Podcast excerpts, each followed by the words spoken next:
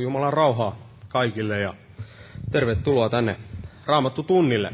Ollaan täällä Jeesuksen nimessä koolla ja aloitetaan jälleen yhteisellä laululla tämäkin kokous Jeesuksen nimessä täältä lauluvihkoista laulu numero 302, 302.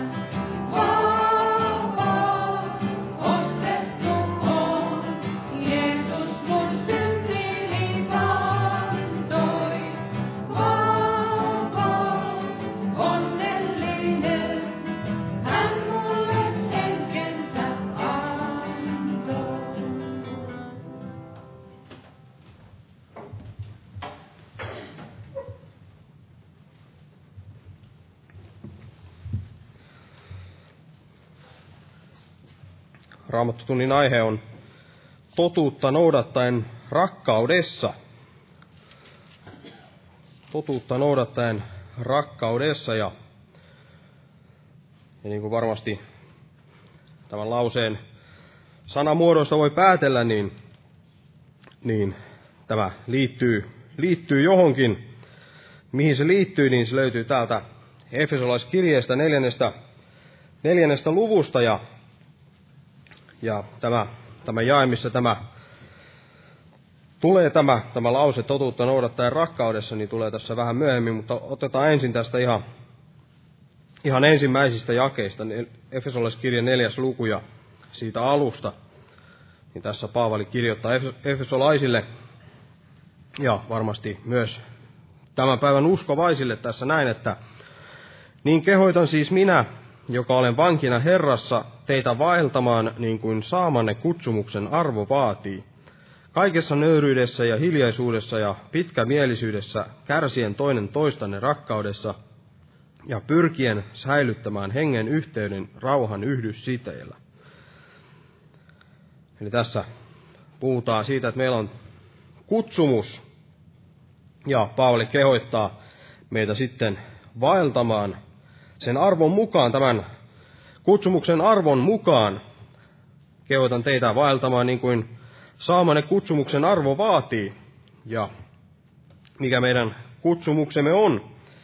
niin täällä sitten kun mennään eteenpäin jakeesta 11, niin nähdään tästä vähän enemmän, jos luetaan siitä vielä eteenpäin. Tässä sanotaan, että ja hän antoi muutamat apostoleiksi, toiset profeetoiksi, toiset evankelistoiksi, toiset paimeniksi ja opettajiksi, tehdäkseen pyhät täysin valmiiksi palveluksen työhön, Kristuksen ruumiin rakentamiseen, kunnes me kaikki pääsemme yhteyteen uskossa ja Jumalan pojan tuntemisessa täyteen miehuuteen, Kristuksen täyteyden täyden iän määrään, ette me enää olisi alaikäisiä, jotka ajelehtivat ja joita viskellään kaikissa opin tuulissa ja ihmisten arpapelissä ja eksytyksen kavalissa juonissa, vaan että me no, totuutta noudattaen rakkaudessa kaikin tavoin kasvaisimme häneen, joka on pää, Kristus, josta koko ruumis yhteen liitettynä ja koossa pysyen jokaisen jäntensä avulla kasvaa rakentuakseen rakkaudessa sen voiman määrän mukaan, mikä kullakin osalla on. Eli meidän kutsumuksemme löytyy, löytyy täältä.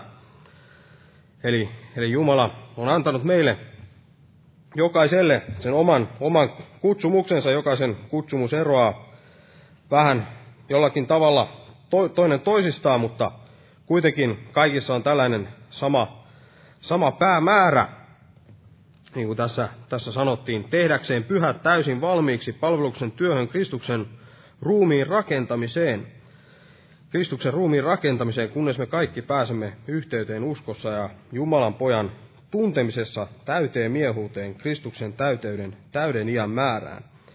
Ja näin me rakennamme itseämme ja, ja muita, ja me rakennamme itseämme ja muita, ja tätä seurakuntaa näin, näin totuutta noudattaen rakkaudessa.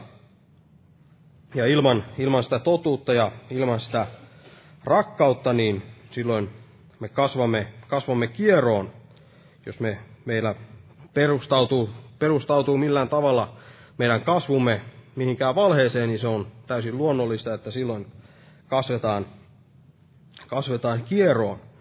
Mutta en puhu tästä enempää, veli tulee aiheesta puhumaan, mutta jos nyt noustaan ylös ja pyydetään siunausta tähän tilaisuuteen, täällä on muutamia esirukouspyyntöjä Sannan puolesta, että saisi tulla pelastukseen ja kohdata Jeesuksen ja että Jumala varjelee hänet tämän hetkisessä elämäntilanteessa. Jeesus pelastaa Eija ja anna uskoa ottaa askel eteenpäin.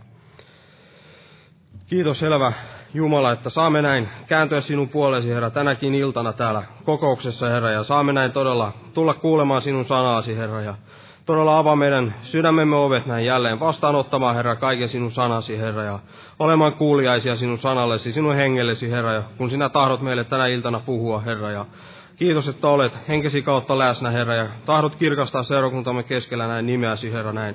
Kuulemalla myös näitä rukouspyyntöjä, Herra, mitä tänne on jätetty, Herra, näiden monien, monien puolesta, jotka kaipaavat sinua eniten elämässään, Herra Jeesus, ja sinä voit todella koskettaa näitä jokaista, Herra, ja kiitos todella, että, että kosketat myös meidän sydämiämme näin tänä iltana, Herra, sanasi kautta, ja kasvatat meitä, Herra, ja ja ojennat meitä ja johdatat sinne oikealle tielle, jos olemme, olemme päässeet näin hairahtumaan, Herra, ja Kiitos todella, että, että saamme näin turvautua sinun, Herra, kaikesta sydämestämme, Herra, tänäkin iltana, Herra, ja jää siunaamaan tätä, tätä kokousta Jeesuksen Kristuksen nimessä. Aamen. Istukaa, olkaa hyvä.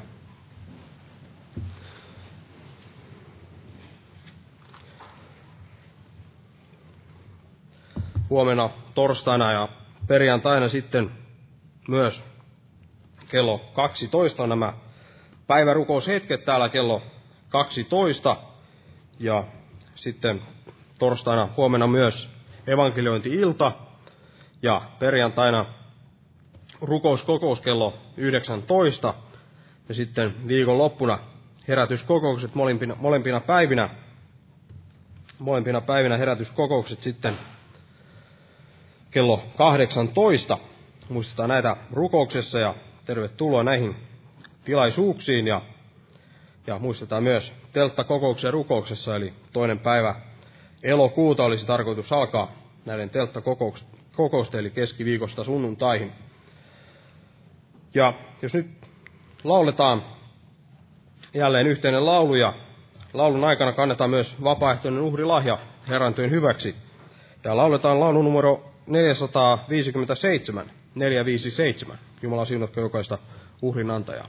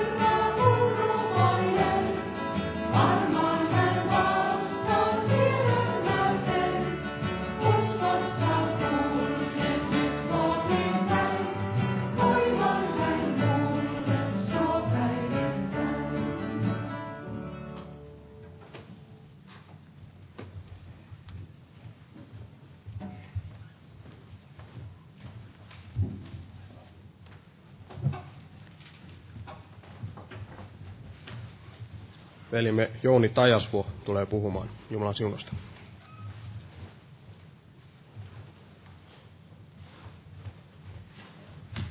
Jumalan rauhaa jokaiselle. Eli tämmöinen, voidaan sanoa tuttu aihe. Totuutta noudattaa rakkaudessa. Mutta erittäin tärkeä, niin kuin varmasti jokainen meistä sen ymmärtää. Ei ole kyse pelkästään mistään opin kappaleesta, vaan kun on kyse totuudesta ja rakkaudesta, niin on kyse Jumalasta, hänen persoonastaan, hänen ominaisuuksistaan. Eli Jumala on yhtä lailla, niin kuin Jeesus sanoi, että minä olen tie, totuus ja elämä. Ja yhtä lailla Jumala on rakkaus. Ja maailmassa on, niin kuin me tiedämme, Raamattukin luokittelee näitä rakkauksia eri, eri laatikoihin. Puhutaan tästä Jumalan rakkaudesta ja sitten on näitä inhimillisiä piirteitä sisältäviä rakkauksia. Ja tänä iltana varmasti enemmän tätä Jumalan rakkaudesta puhutaan. Tai ainakin tarkoitus olisi puhua siitä enemmän. Ja todella aihe on hyvin tärkeä, niin kuin jokainen meistä tietää. Kun jos me aloitamme vaikka siitä toisesta tessalonikalaiskirjeestä, toinen luku ja toinen kirje tessalonikalaisille toinen luku ja siitä jakeesta kymmenen. Kun puhutaan tästä laittomuuden lapsesta, kadotuksen lapsesta, antikristuksesta, niin hänen ilmestymisestään, niin sanotaan näin kaikilla vääryyden viettelyksillä niille, jotka joutuvat kadotukseen sen tähden, etteivät ottaneet vastaan rakkautta totuuteen voidaksensa pelastua. Eli on ihmisiä, jotka heillä on tarjottu tätä rakkautta totuuteen, pelastuksen evankeliumia, mutta he eivät ole ottaneet sitä vastaan. Ja lopputulos on juuri se, eli he ottavat silloin valheen vastaan, kun heille ei kelpaa totuus. Ja siitä sitten on tämä seuraus, että Jumala lähettää heille väkevän eksytyksen, niin kuin siinä jakeessa 11 sanotaan. Ja jakeessa 12, että kaikki ne tuomittaisiin, jotka eivät ole uskoneet totuutta, vaan mielistyneet vääryyteen.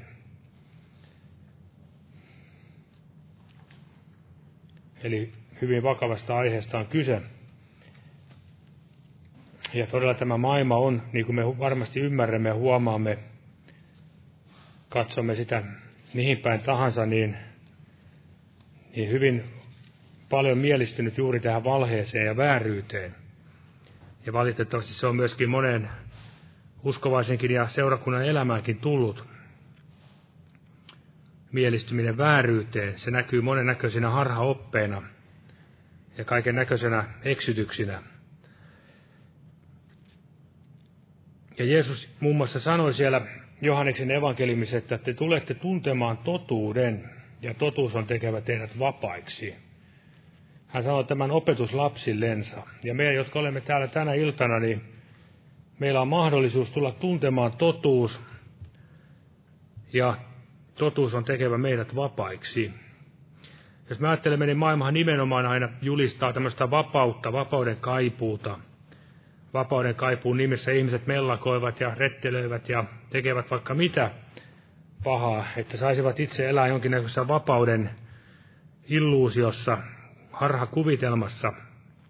Mutta se ei ole todellista vapautta, vaan vapaus on se, mikä Jumala meille jokaiselle voi ansaita, tai hän on tehnyt sen kolkatan ristillä näin lähettämällä oman rakkaan poikansa, kun hän vapauttanut meidät synnistä ja saatanan siteistä. Ja lähdetään tästä liikkeelle vaikka, voidaan sanoa vähän niin kuin pohja, pohja, pohjan kautta. Eli lähtökohta on se, että Jumala rakastaa maailmaa. Jokainen varmasti meistä tietää. Jumala on rakkaus. Ja toisaalta myös toinen piirre, että maailma taas ei rakasta Jumalaa, vaan maailma vihaa Jumalaa. Tästä voidaan lukea esimerkiksi täältä Johanneksen evankeliumin kolmannesta luvusta. Vähän lyhentelen, kun tässä on niin paljon sananpaikkoja, niin jokainen tuntee sen pienoisevankeliumin kolmas luku ja 16, mutta jätetään se tällä kertaa ja jatketaan sitä jakeesta 17 eteenpäin. Eli Johannes 3 ja jakeesta 17. Sillä ei Jumala lähettänyt poikansa maailmaan tuomitsemaan maailmaa, vaan sitä varten, että maailma hänen kauttansa pelastuisi. Joka uskoo hänen, sitä ei tuomita, mutta joka ei usko, se on jo tuomittu, koska hän ei ole uskonut Jumalan ainokaisen pojan nimeen. Eli Jumalan ei tarvinnut lähettää enää poikansa tuomitsemaan maailmaa, koska maailma on jo tuomittu. Ja ihminen, joka ei usko evankeliumia, on jo tuomittu.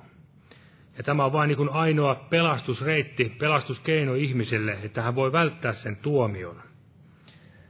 Ja joku on, jotkut ovat kysyneet, että miksi Jumala on lähettänyt, antanut vain yhden pelastusmahdollisuuden ihmiselle, näin uskon kautta Jeesukseen, mutta myös voidaan esittää kysymys, että miksi Jumala ylipäätänsä on lähettänyt pelastuksen.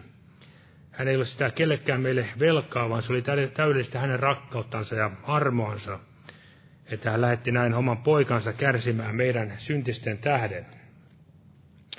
Ja siinä todella sanottiin näin, että kesä 19, että tämä on tuomio, että valkeus on tullut maailmaan, ja ihmiset rakastivat pimeyttä enemmän kuin valkeutta, sillä heidän tekonsa olivat pahat. Eli varmasti tämä aika on täynnä myöskin, mitä elämme, täynnä juuri tätä pimeyttä. Ihmiset ovat mielistyneet vääryyteen. Ihmiset vaeltavat, niin kuin siellä sanotaan, himojensa mukaan. Ja tietensä eivät ole tietävinään, eivät ole haluakkaan uskoa Jumalan lähettämään tähän evankeliumiin. Eli vaikka kuinka ihmisille yrittää sanoa totuuden, puhua sitä, niin se ei heille kelpaa, koska he eivät haluakaan uskoa sitä. Valitettavasti tätä varmasti moni meistä huomaa tässä maailmassa, että tämä ihmisten halu ottaa vastaan totuus, niin se on hyvin vajaa vaista. Mutta silti Jumala lähetti tämän rakkaan poikansa pelastuksen, totuuden ja rakkauden, armon ja totuuden Jeesuksessa Kristuksessa jokaiselle meille. Ja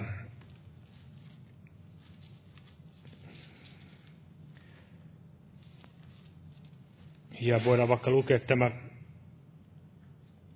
Johanneksen evankeliumin kahdeksas luku.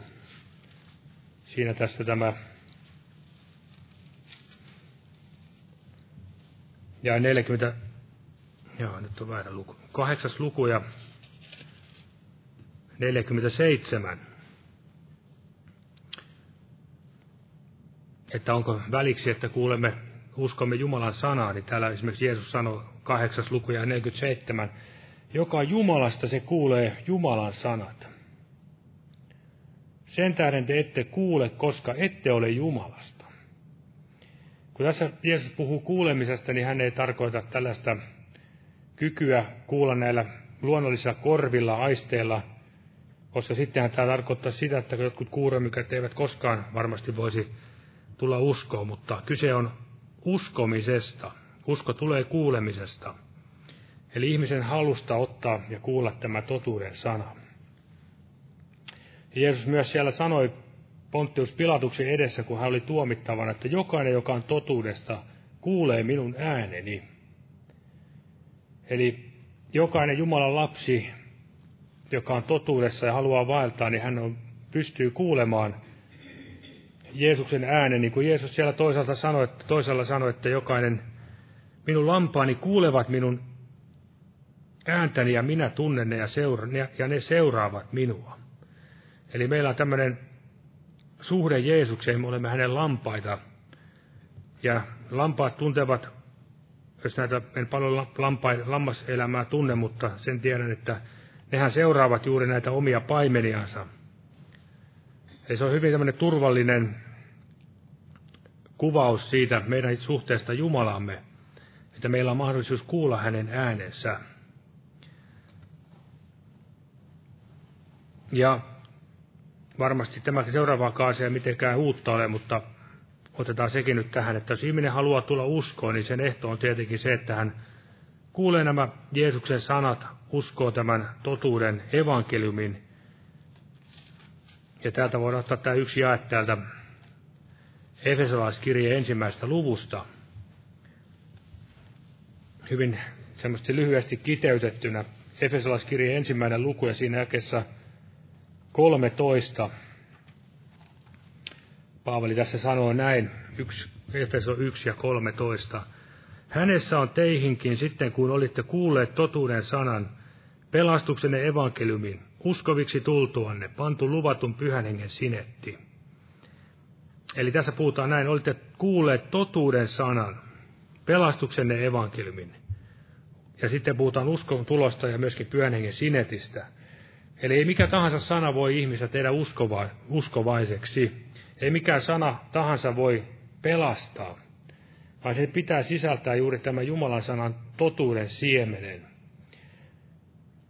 Ja sen ei tarvitse olla koko raamattu luettuna, vaan ihmiselle joku jaekin voi, yksi jaekin voi avata ihmisen silmät ja korvat näkemään ja kuulemaan totuus Kristuksesta ja evankeliumista ja myöskin se voi hänet pelastaa.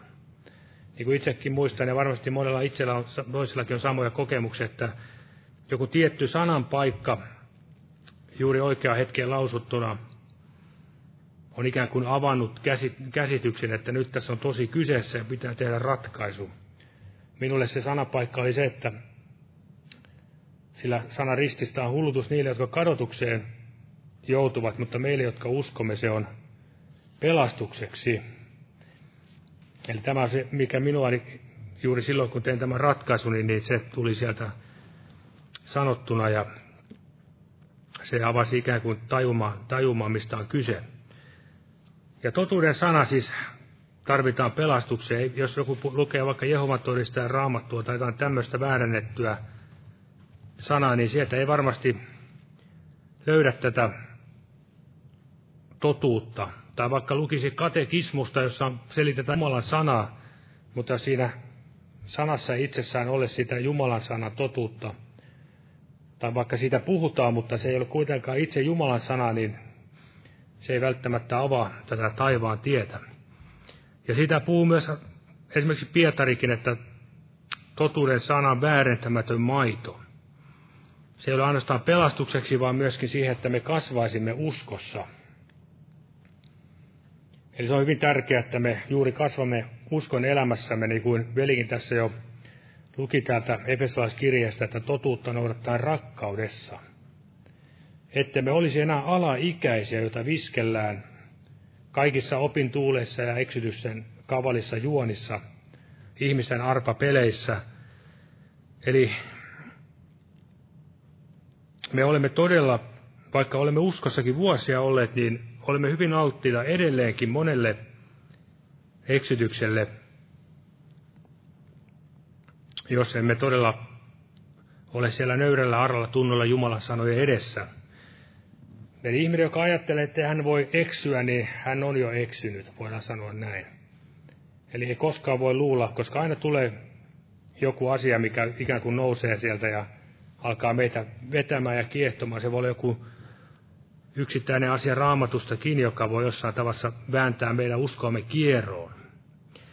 Voin mainita tämmöisen asian, kun on ollut vähän internetissä juttua tämmöisestä kuin Flat Earth, eli litteä maa juttua, ja sitä on vähän seurannut ja katsonut, miten ihmiset ovat nykyään omaksuneet semmoisen opin, että maailma onkin litteä.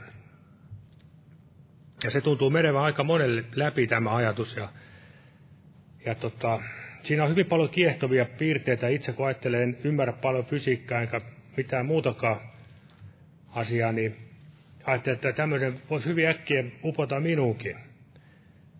Mutta tota, kuitenkin niin siinä on hyvin helposti ihminen joutuu semmoiseen vääränlaiseen, miten mä sanoisin, intoon, koska mä huomasin, että heidän kommenttinsa ovat hyvin tuomitsevia jyrkkiä niitä kohtaa, jotka pitävät edelleen kiinni tästä, että maapallo on pyöreä.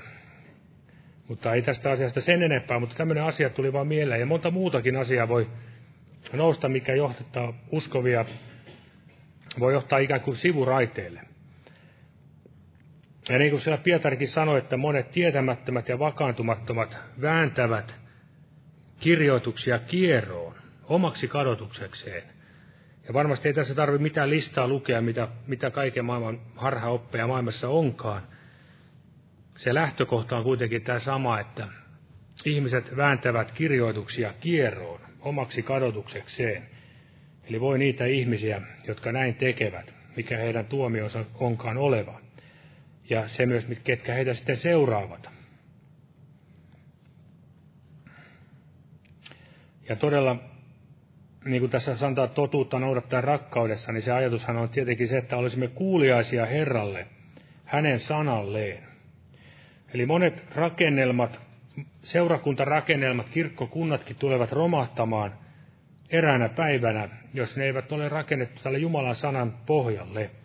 Eli aivan niin kuin Jeesus puhui, niin se ei ole mitään turhaa pyhäkouluasiaa pelkästään, vaan ihan tosi, totista totta, että se sana, tai se sanan pohjalle rakennettu huone tulee kestämään, kun se on kalliolle rakennettu ja päinvastoin tehty hiekalle rakennettu tulee sortumaan. En voi sanoa, että paljon seuraa, mitä tuolla maailmalla tapahtuu, mutta on sen verran kuullut, että moni tämmöinen niin sanottu superseurakunta, valtavan isot seurakunnat, niin ovat joutuneet lopettamaan toimintansa, ja koska on tullut semmoinen tilanne, että ei enää ihmisiä kiinnostakaan se. Eli on saatu aikaa kaikella rahan voimalla, markkinoilla, mainoksilla, kuuluisilla puhujilla, hienoja kokouksia ja puitteita ja sitten ajateltu, että tämä on nyt sitä Jumalan siunausta, mutta kuitenkin siellä taustalla löytyy niin paljon sitä kaikenlaista kompromissia ja hapatuta, joka ei sitten Jumalan sanan pohjalle ole rakennettu. Ja nämä rakennelmat tulevat ennen pitkään sitten aina sortumaan. Ja jos ajattelemme seurakuntaa, niin yhtä lailla yksilöelämässäkin me tarvitsemme tätä rakkautta totuuteen. Sitä monessa kohdassa täällä Raamattussa sanotaan, ja siellä on muun muassa täällä psalmeissa 51 sanoo tämä David,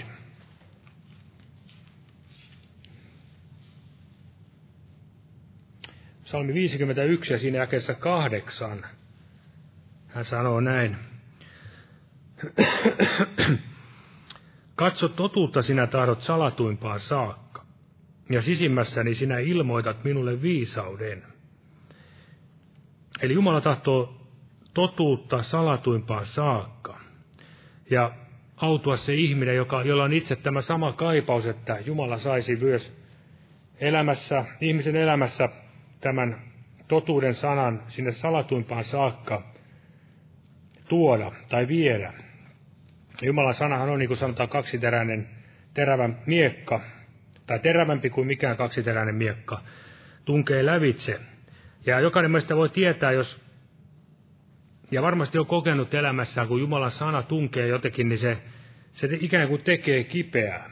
Se on semmoista selittämätöntä, semmoista sisäistä kipua, kun Jumalan laittaa sen totuuden sanansa ikään kuin valokeila meidän sydämiimme. Sitä voidaan jopa sanoa, että se on melkein kuin fyysistäkin kipua. Mutta autua se mies ja nainen, joka näin tahtoo sanoa niin kuin Davidkin siellä sanoi, että tutki minua Jumala ja tunne minun sydämeni. Ja katso, jos tieni on vaivaa vievä, niin johdata minut iankaikkiselle tielle.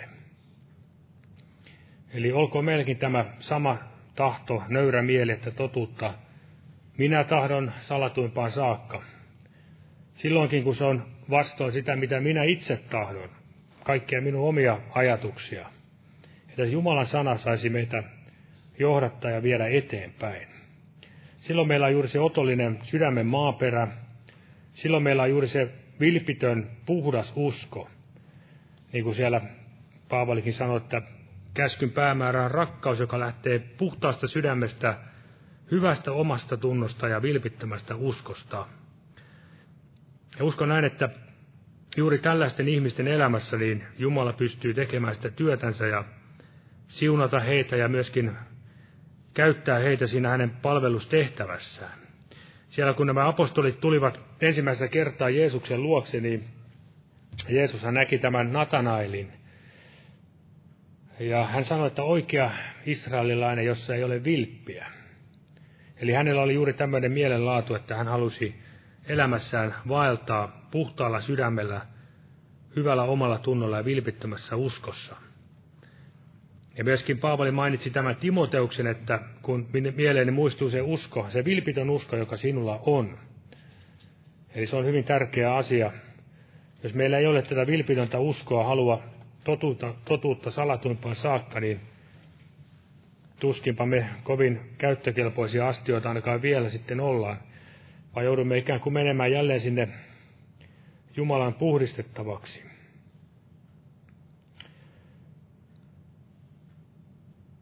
Ja jälleen, miten tämä totuus ja rakkaus liittyvät toisiinsa, niin ne liittyvät juuri sillä tavalla, kun Raamatussa sanotaan, että rakkaus ei iloitse vääryydestä, vaan iloitsee yhdessä totuuden kanssa. Eli rakkaus ei iloitse vääryydestä, vaan iloitsee yhdessä totuuden kanssa. Et se on hyvin, hyvin tärkeä asia muistaa.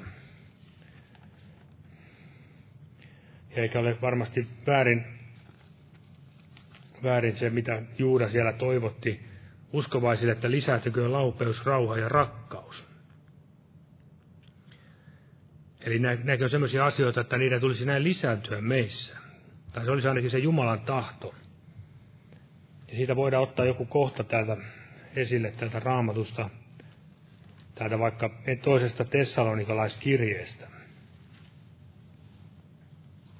Siitä ensimmäisestä luvusta. Ensimmäinen luku ja siitä jakeet kolme ja neljä.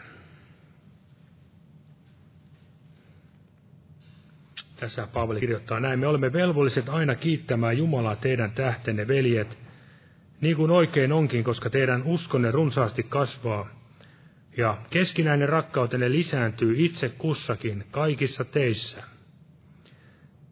Niin, että me itsekin Jumalan seurakunnassa kunnissa kerskaamme teistä teidän kärsivällisyydestänne ja uskostanne kaikissa vainoissanne ja ahdistuksissa, joita teillä on kestettävä. Eli usko runsaasti kasvoi, keskinäinen rakkaus lisääntyi, ja se, mikä osoitti, että heissä oli juuri tätä aitoa, todellista uskoa, rakkautta totuuteen, niin oli juuri nämä vainot ja ahdistukset.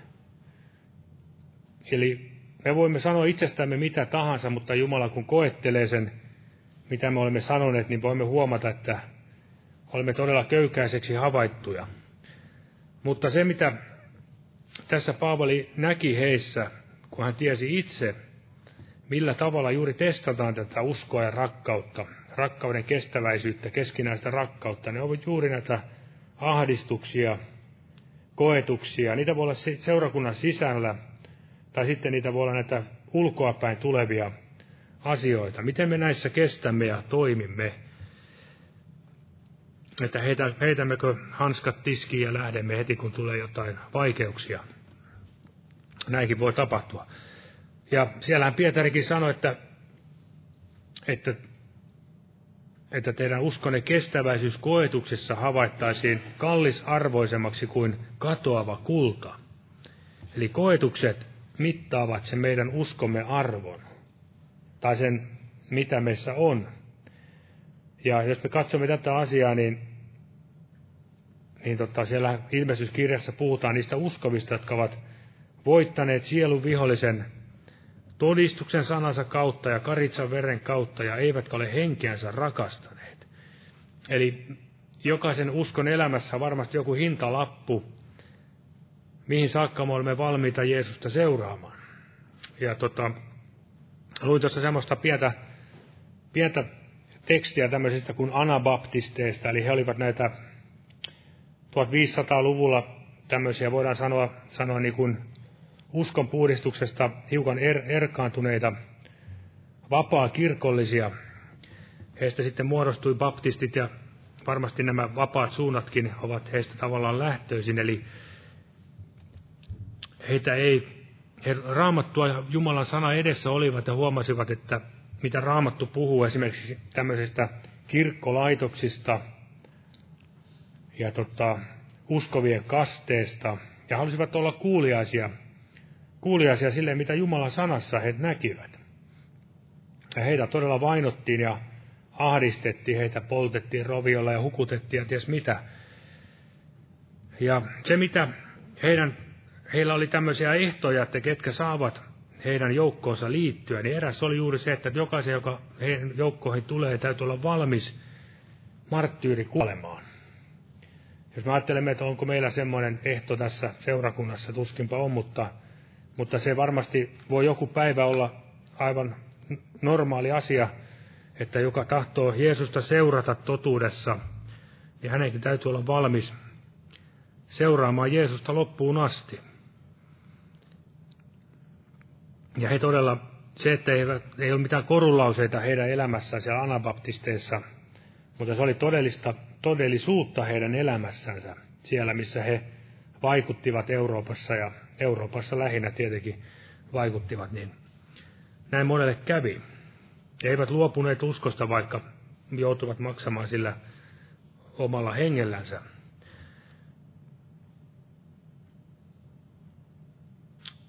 Ja tietenkin tässä voisi nyt puhua tästä luopumuksesta toisestakin puolesta, mutta se on nyt hyvin selvää, että viimeisin aikoina on paljon tätä luopumusta.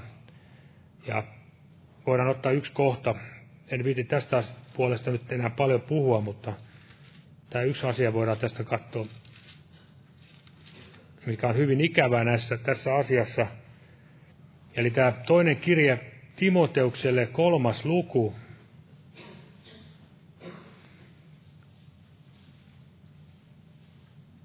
kolmas luku ja siitä jakeesta, jakeesta 7 ja 8, jakeet 7 ja 8. Eli tässä selvästi puhutaan ihmisistä, jotka ovat jollakin tavalla olleet kosketuksissa evankeliumin kanssa. Sanotaan näin, jotka aina ovat opetusta ottamassa, eivätkä koskaan voi päästä totuuden tuntemiseen. Ja niin kuin Jannes ja Jampres vastustivat Moosesta, niin nuokin vastustavat totuutta – nuo mieleltään turmeltuneet ihmiset, jotka eivät uskonkoetuksissa kestä.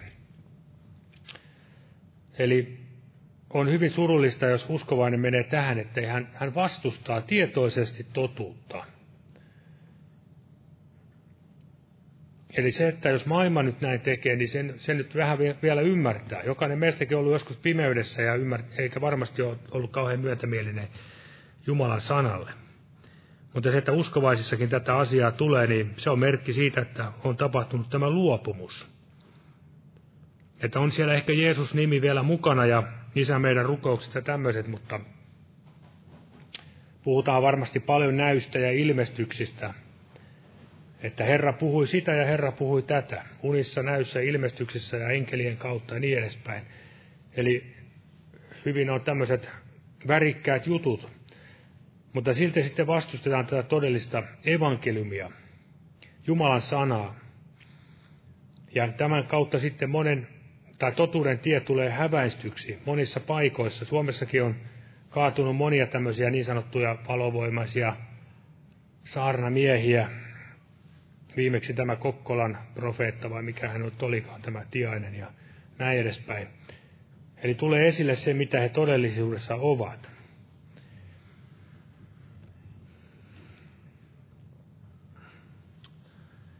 Eli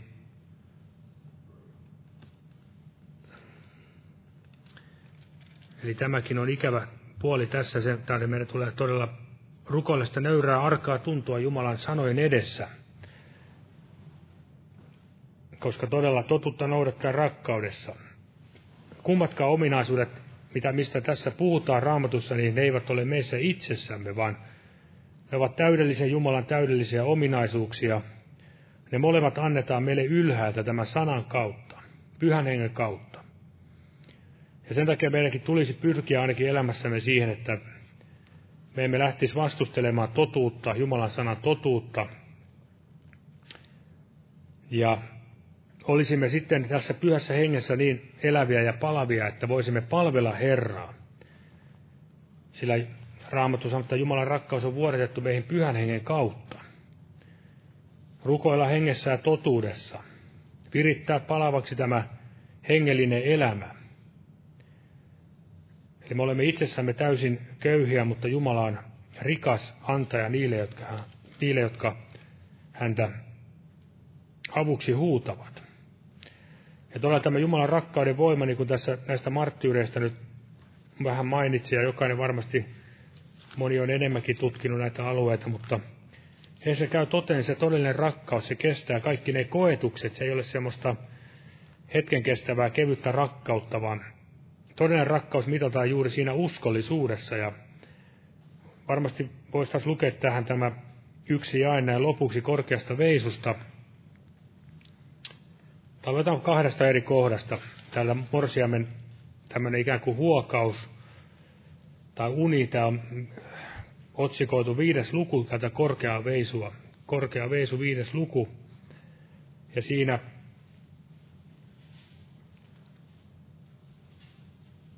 jakeessa kuusi eteenpäin. Tässä sanotaan näin, että minä avasin rakkaalleni, mutta rakkaani oli kadonnut, mennyt menojaan. Hänen puhuessaan oli sieluni vallannut hämmennys. Minä etsin häntä, mutta en häntä löytänyt. Minä huusin häntä, mutta ei hän minulle vastannut. Eli siellä oli todella tämä Morsian joutunut hämmennykseen, koska hän viivytteli siellä liian kauan, kun siellä ensin, kun tuli tämä rakas, hänen rakkaansa kolkutti ovella. Mutta hän sitten lopulta löysi tämän rakkaansa, ja täällä voidaan lopuksi lukea tätä kahdeksannesta luvusta, kahdeksannesta luvusta, siinä jakeet, jakeet 6 ja 7. Eli kahdeksas luku jakeet 6 ja 7. Pane minut sinetiksi sydämellesi, sinetiksi käsivarrellesi, sillä rakkaus on väkevä kuin kuolema, tuima kuin tuonella on sen kiivaus, sen hehku on tulen hehku on Herran liekki. Eivät suuret vedet voi rakkautta sammuttaa, eivät virrat sitä tulvaansa upottaa.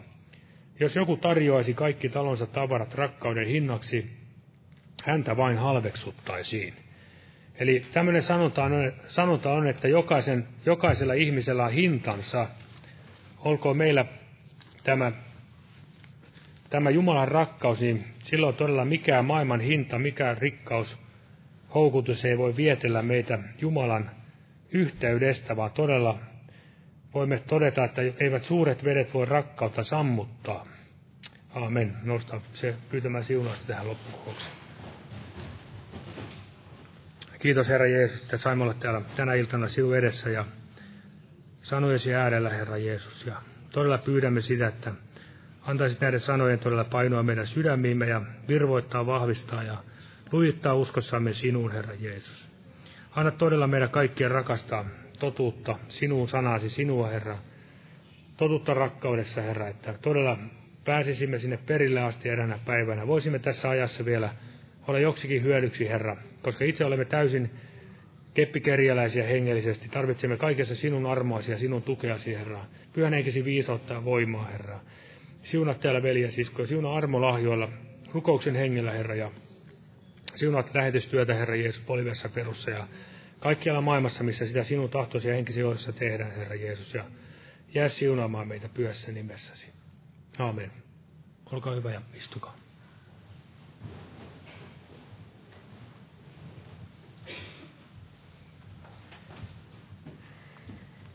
Lauletaan tähän loppu yhteinen laulu ja otetaan laulu numero 165, 165. Jumalan siunosta kaikille.